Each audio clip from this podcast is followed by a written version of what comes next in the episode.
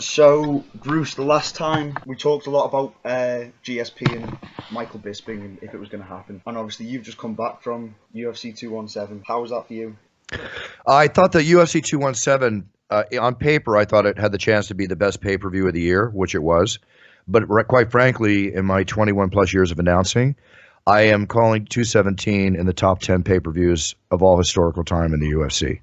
Um, I've announced thousands of fights, as you know. I've been announcing since UFC 8, uh, from beginning to end, ending with the the goat, the greatest of all time, George St. Pierre, who established that, in my opinion, that Saturday night. Um, was it a perfect, perfect show?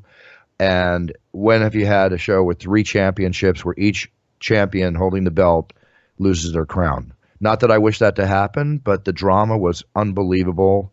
Joanna Jędrzejczyk's fight with Rose Namajunas had all of us with our jaws on the floor and our eyes popping out. It was it was unbelievable. Well, some people called that the biggest shock of the full card that Rose managed to dethrone one of the most dominant women champions that people have seen. I agree. Um, Rose came out, and I again I don't bet fights. I'm an equal opportunity announcer. I don't bet fights. Not when I'm working. I'm I just not my thing. But the odds makers that they always talk about, Rose came out at like five to one and I think when the fight went off, she was a nine to one underdog. Mm-hmm. And it was very similar, you know, in respect to what people didn't expect when Ronda Rousey fought Holly Holm. You know, a, a lot of people didn't realize that Holly had that ability. Um, here, Rose comes up against, uh, you know, the biggest fight of her life, and it just it just came out. I mean, she didn't give Joanna a chance to breathe. Didn't give Joanna a chance to set.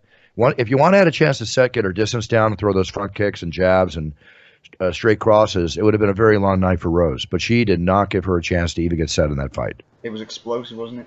Uh, yes, it was. There's going to be a rematch, or there, there's rumours that there, there, has to be a rematch because Joanna was so was such a dominant champion. How do you reckon that's going to go? Well, I'd love to see a rematch, and in a rematch, the situation you're not going to see the same fight uh, come out. Mm. Whether you see the same outcome, that remains to be seen. May the best woman win on that night. But Joanna's going to go back to the drawing board our coaches are going to sit down with her. They're going to analyze Rose's what Rose did, what put her off, and they're going to counteract that as best they can. Do you think? I've, I've heard a lot of MMA analysts say that the women's division, when someone was so dominant, the rest of the division, the same thing that happened with Ronda, that she was such a dominant champion that no one had ever seen anything like her, and then the rest of the just women's MMA got better and caught up to the champion. Do you reckon that was similar to what happened with Joanna? Well, you got to remember that Rose. Uh, that can be said also in the in the Demetrious's 125 pound flyweight division. You can say that about a couple other divisions. When Jon Jones was champion light heavyweight, we were saying that about the light heavyweight division. Um, that's what that's what an ultimate champion does is they reign. They're on the top of the hill. And it's a matter of the old game we played as kids. It's king of the hill. Who's going to come up and knock me off the top of the hill? In the fighting game, especially in the octagon, even more so than the boxing ring, in my opinion, the way matches are set up, anybody can win on any given night. And that's the beauty of mixed martial arts and the beauty of the octagon and also the drama and the mysteriousness of the octagon and the UFC warriors that enter that. So it's not about being surprised as much. It's about, again, you have to realize that every fight you watch, may the best man or woman win, which is my standard answer when I'm asked who's going to win, because honestly, you never know. Sure, you can say Demetrious will defeat everybody, blah, blah, blah, blah. And, you know, he's one of the, also one of the GOATs or greatest of all times in our sport too. Mm-hmm. Um, what's going to happen if Demetrious goes up to 135 and fights T.J. Dillashaw? You know, it's like that's the beauty of it. We are in store for so much entertainment. Do you think that Demetrious stands? I mean, we've, we've discussed that he's the he's the greatest of all time, especially after that uh, suplex to armbar that he pulled off. But do you think he has a real chance against Dillashaw after Dillashaw looked so dominant against Cody? Uh, yeah, absolutely. I mean, if the greatest of all time steps up 10 pounds heavier, let me ask you a question. Would you think he would have a chance also? Yes, I do. Abs- absolutely. More absolutely. So people always bring up the fact that he, he moved up a division and lost. But after seeing him break the record and progress more as a fighter, even though he was so good initially, I, he just looks something else. Yes, uh, most definitely. Um, I really would love to see TJ and Demetrious go at it because again, it's who in the division of flyweight is going to be able to beat Demetrious right now. That would create tremendous excitement, and also at the same time, where people complain that oh well, not enough people want to see Demetrious fight as great as he is. Well, you put him up against TJ Dillashaw, then you're creating a not just a championship defense um, where a man could hold two belts. You're creating a spectacle uh, of a pay per view and that or a super fight in its own route. So that fight would be a huge draw and a great main event. Well, speaking of super fights, I was going to ask. The term gets thrown around a lot, but do you think that is the prime definition of a super fight? Oh, those two. Yeah, no, that's what I'm saying. Those mm. two would be the definition of a super fight because of the fact that you are having a man go up in his weight, 10 pounds, uh, to fight TJ Dillashaw, who's regained the championship dramatically so. Mm-hmm. And then the winner could fight Cody Garbrandt. Cody Garbrandt again, you know, or whoever's due that position. Or he goes back down to 125. Demetrious could easily, in my opinion, if he reigns successful, just thinking theoretically, if he reigns successful at 135, he could hold both those belts for a while. It would be an amazing achievement by a warrior. Once he's conquered that division, though, where else is there for Demetrious to go? Because he's he practically conquered everything put in front of him if he were to claim that belt. I'll I'll say it again, Harry. Remember, we played as kids. King yeah, of the Hill. Exactly. King of the Hill, baby. It's all about who's on top of that mountain, and that's what life's all about. Whether you're in business, uh, whether you're playing cricket, or whether you're playing as a team, you know, or whether you're boxing or whether you're fighting MMA. It's about King of the Hill. Who's going to stay on top of the hill? Well, someone who's on top of the hill at the moment is your friend George. Where do you see him going next? Because there's a lot of talk I mean, because the UFC needed a big cash cow in a lot of people's opinions. Because McGregor draw has huge draws, but uh, the draw the size of George St Pierre is huge. Do you think he's going to defend the belt, or do you reckon they're just going to pitch him up for a super fight? You know, George is George obviously made a tremendous amount of money the other week. Mm-hmm. A tremendous amount of money. George has a tremendous amount of money.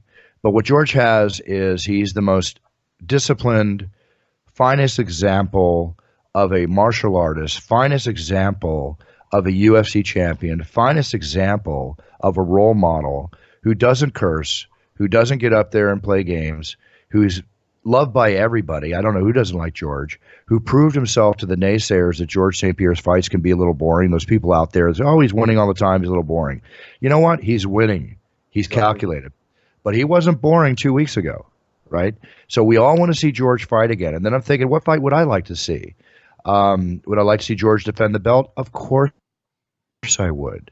Would I like to see George have a super fight? I was dreaming of a super fight with Anderson Silva. Due to latest developments, I don't think that's ever even going to be in the cards yeah. um, with the recent situation. Mm-hmm. Uh, so at this point, as I always say about Conor McGregor, I always say it's Conor's world and we live in it. We'll see what happens. You know what? It's now George St. Pierre's world and we're living in it. Let's see what George wants to do. He's going to make a calculated decision. Hopefully, he didn't suffer any serious injuries. I haven't heard anything about such. And um, he'll make a very calculated thing, but I guarantee you the fight that he fights is going to be a fight that's going to draw over a million pay per view buys because it's going to be either a defense or a super fight or maybe a challenge for championship at a lower weight. Who knows? I'm not privy to this information. I'll be, I will find out when you find out, my friend. Yeah. Well, speaking of that, there was a lot of people theorising that he'd go down the weight and try and fight Woodley once Woodley comes back from his shoulder injury. Do you reckon that's a realistic bout that could happen? Absolutely, no question, no question. Woodley's a monster. Okay, Definitely. as Michael Bisping, a true street fighting UK warrior. You know, he's the epitome thereof. I love Michael. Um, he's a good friend, and he just stepped up to take another fight three weeks later. Yeah, that's that's that reminds me of the old days of boxing. Back in the days, it doesn't happen today, right? And that's what we're seeing here in a warrior named Michael Bisping stepping up for Shanghai next week. So, again, all this remains to be seen, my friend. Do you feel that Michael Bisping took the fight on such short notice to fit in as many fights in his career before he inevitably retires? No. Or do you think that it's just that warrior mentality that he has inside him? It's a warrior mentality. He got a phone call, or he made a phone call, and he said, I want this, or they said, Do you want this? And he simply said yes. He stepped up to bat. His suspension was dropped from 30 to seven days so he could do it. We were just texting each other the other day he, when I heard about it. He's very, very up for the fight. It's a dangerous fight. Kelvin Gastelum is a warrior also. Kelvin Gastelum will come in and try to punch straight down the pipe once he gets his distance. A heck of a boxer as well as a ground fighter. Very, very tough fight, not only for Michael, but for Kelvin. And I respect them both for saying yes.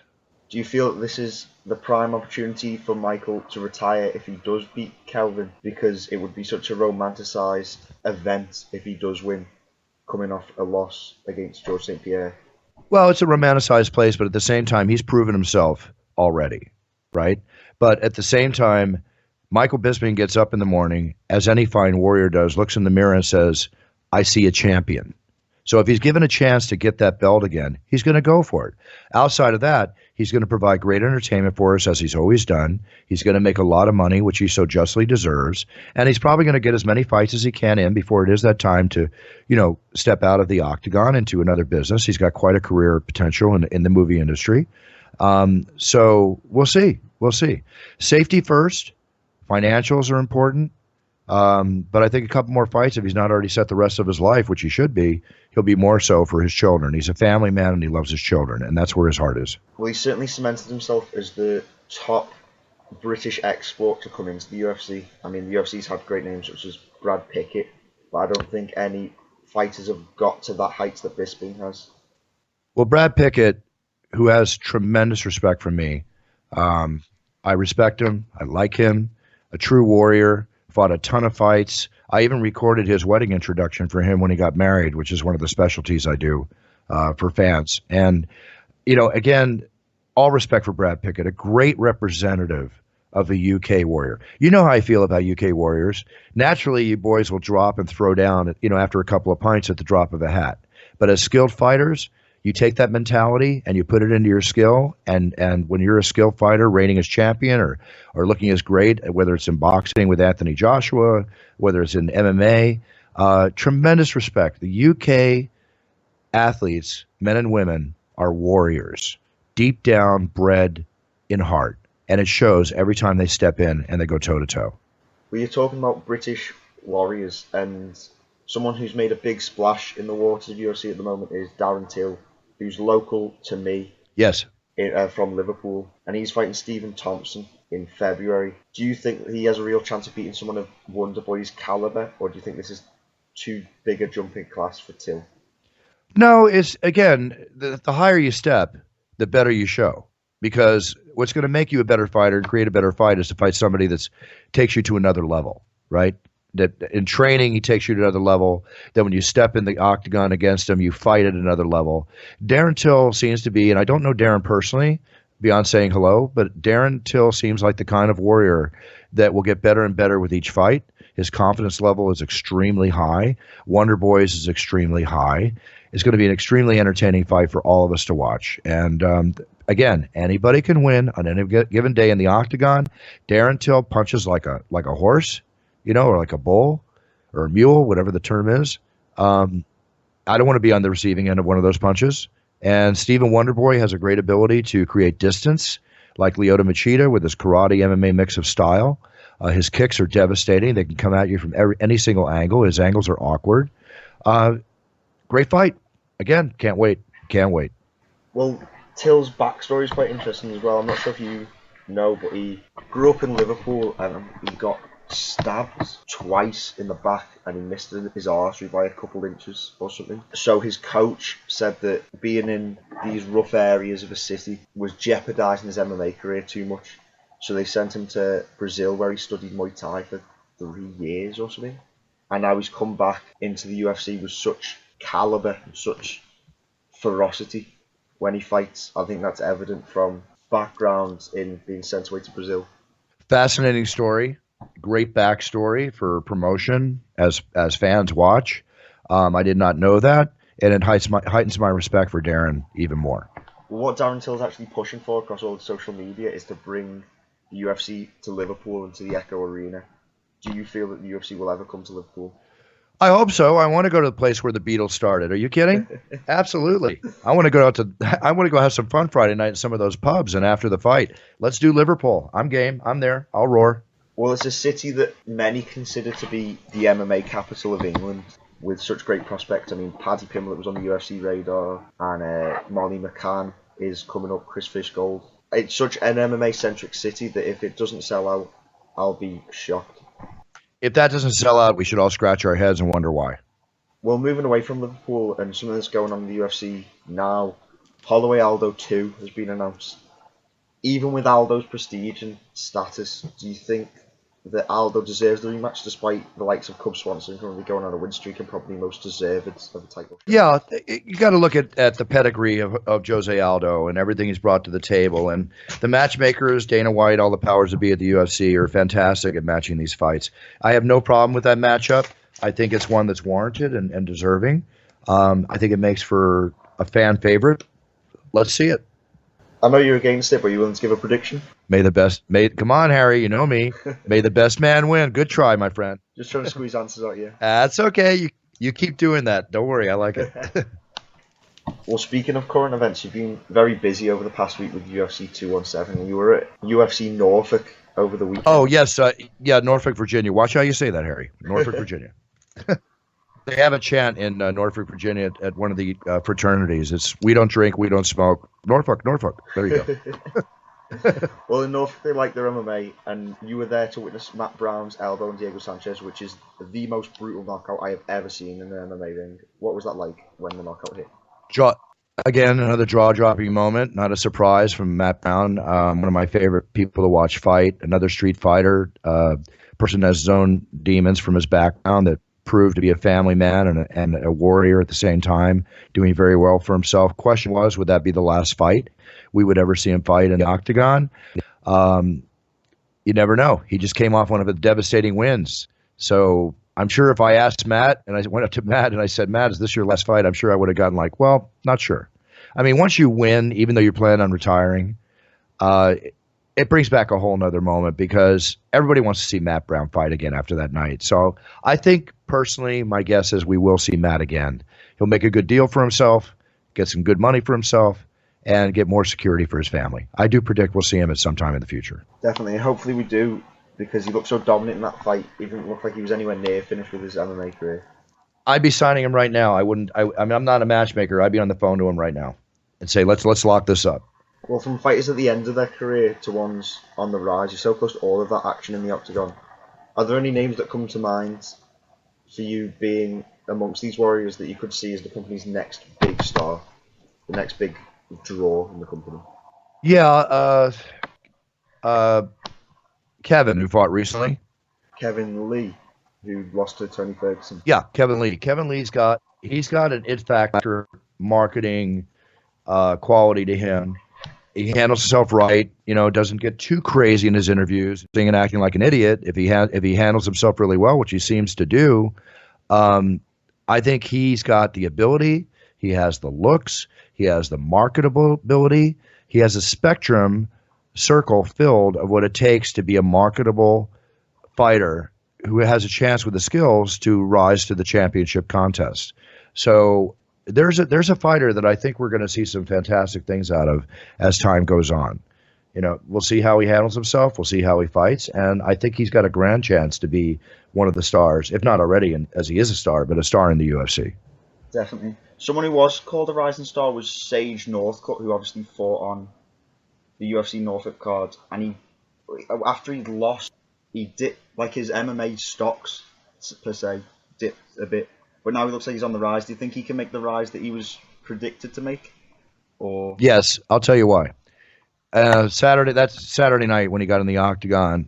Uh, his corner is beside me, and the man that was throwing the corner at him was Urijah Faber. So he's obviously training with Alpha Male. When I saw, and his dad is in his corner too. When I saw him, you saw a Sage Northcutt that had a 30% difference in style that night. Why? It's because he's with Urijah Faber and Alpha Male. They took his great ability at karate and his ability to fight. And you saw Sage do two furious spear takedowns. He's never done that before. He's been taken down and somewhat been a turtle, wondering what to do because he was maturing as a fighter. I'm seeing Sage Northcutt maturing into a well rounded mixed martial artist. This man, like George St. Pierre, possibly even more so, is an athletic phenomenon. You know, he's he's uh, just like walked off Mount Olympus. You know, his physical abilities combined with mentally his discipline. He's one of the finest human beings I've ever met. Mhm. Uh, he's an example of the way. I, if everybody in America was the youth of America was like Sage Northcutt, oh my God, what this country would be unbelievable. Um, yes, sir. Thank you, sir. You know, polite, gentleman, uh, role model status. Can't say enough about Sage Northcutt. Can't say enough about wanting to watch as he matures and goes on. Uh, an- another fighter that he fought was Mickey Gall. After losing at the weekend, do you think he will make the rise again? Because he looked so talented, but you could argue that the people that he, he was was put in front of him, such as CM Punk, seems a bit of a you know like a, a record booster. Yeah, well, I don't know if it was a record booster. They needed somebody to fight CM Punk who had a one or two win fight or fight total in their repertoire because it wasn't fair to put CM Punk against a guy who had 20 fights. Oh, of course, yeah. So, you know, that fight was what it was. CM Punk showed as he showed. Um, Mickey Gall, you know, advanced in, in popularity and everything else. But Mickey Gall's another one that has a base of talent to mature in and become better and better. So he's a warrior. I talked to him after the fight. He's ready for his next fight. The mark of a champion, the mark of a warrior is to, is, is you don't know what it's like to win until you know what it's like to lose, right?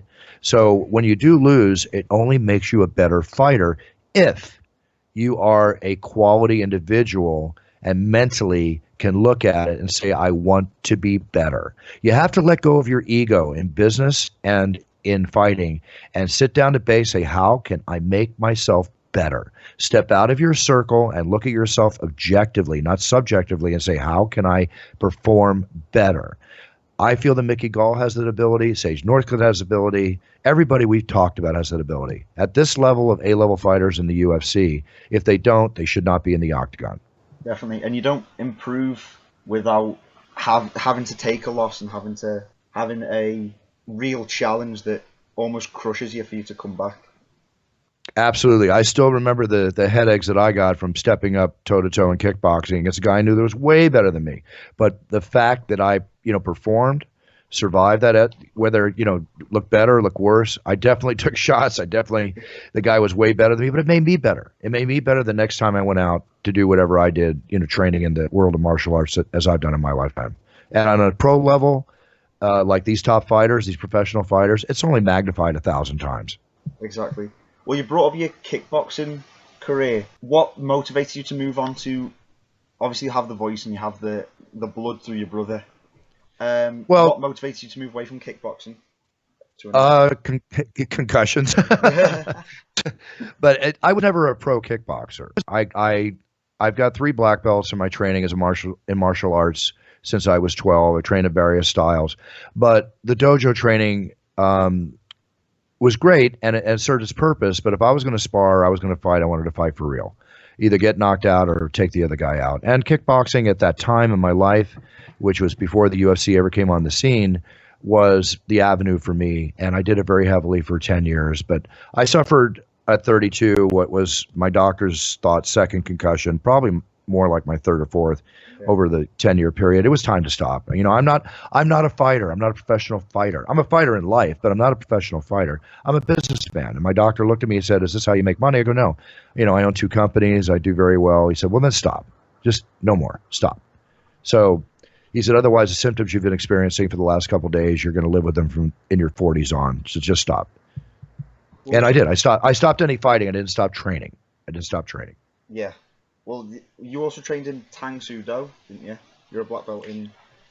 Yeah, I'm a second degree black belt in Tang Soo Do, which was Chuck Norris's original Yeah. style that he started in Korea in the American Air Force when he was over there. And and I got into it training with Chuck Norris's fighting partners when I moved to California, who I met, and that was the beginning of um, you know my run there. Well, you're talking about um, concussions. What are your thoughts on fighters like Mark Hunt per se, who are recently, or arguably to them, uh, showing signs of like slurring words and stuff?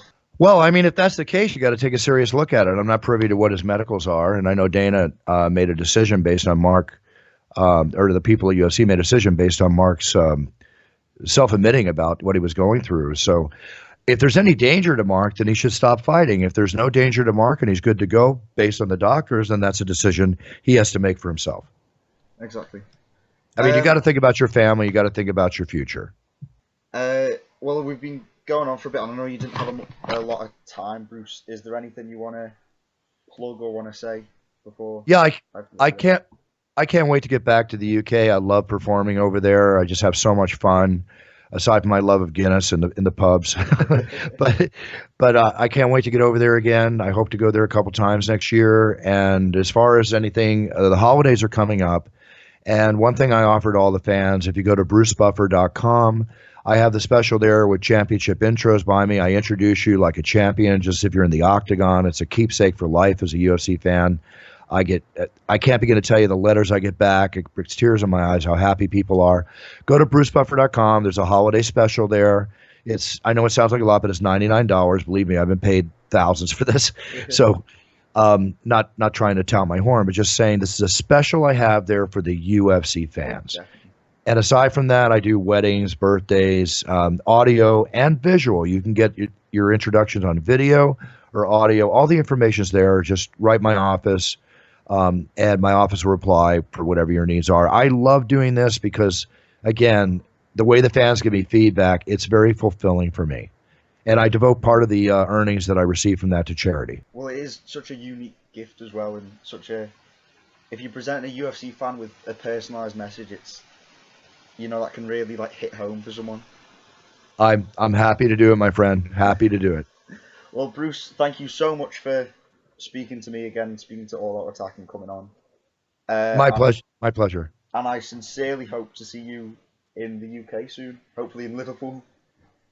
I, you know, I want to be there, and I'll do my best to be there um, for everybody and say say hello and cheers. All right, cheers, Bruce. Hi, Harry. Thanks so much.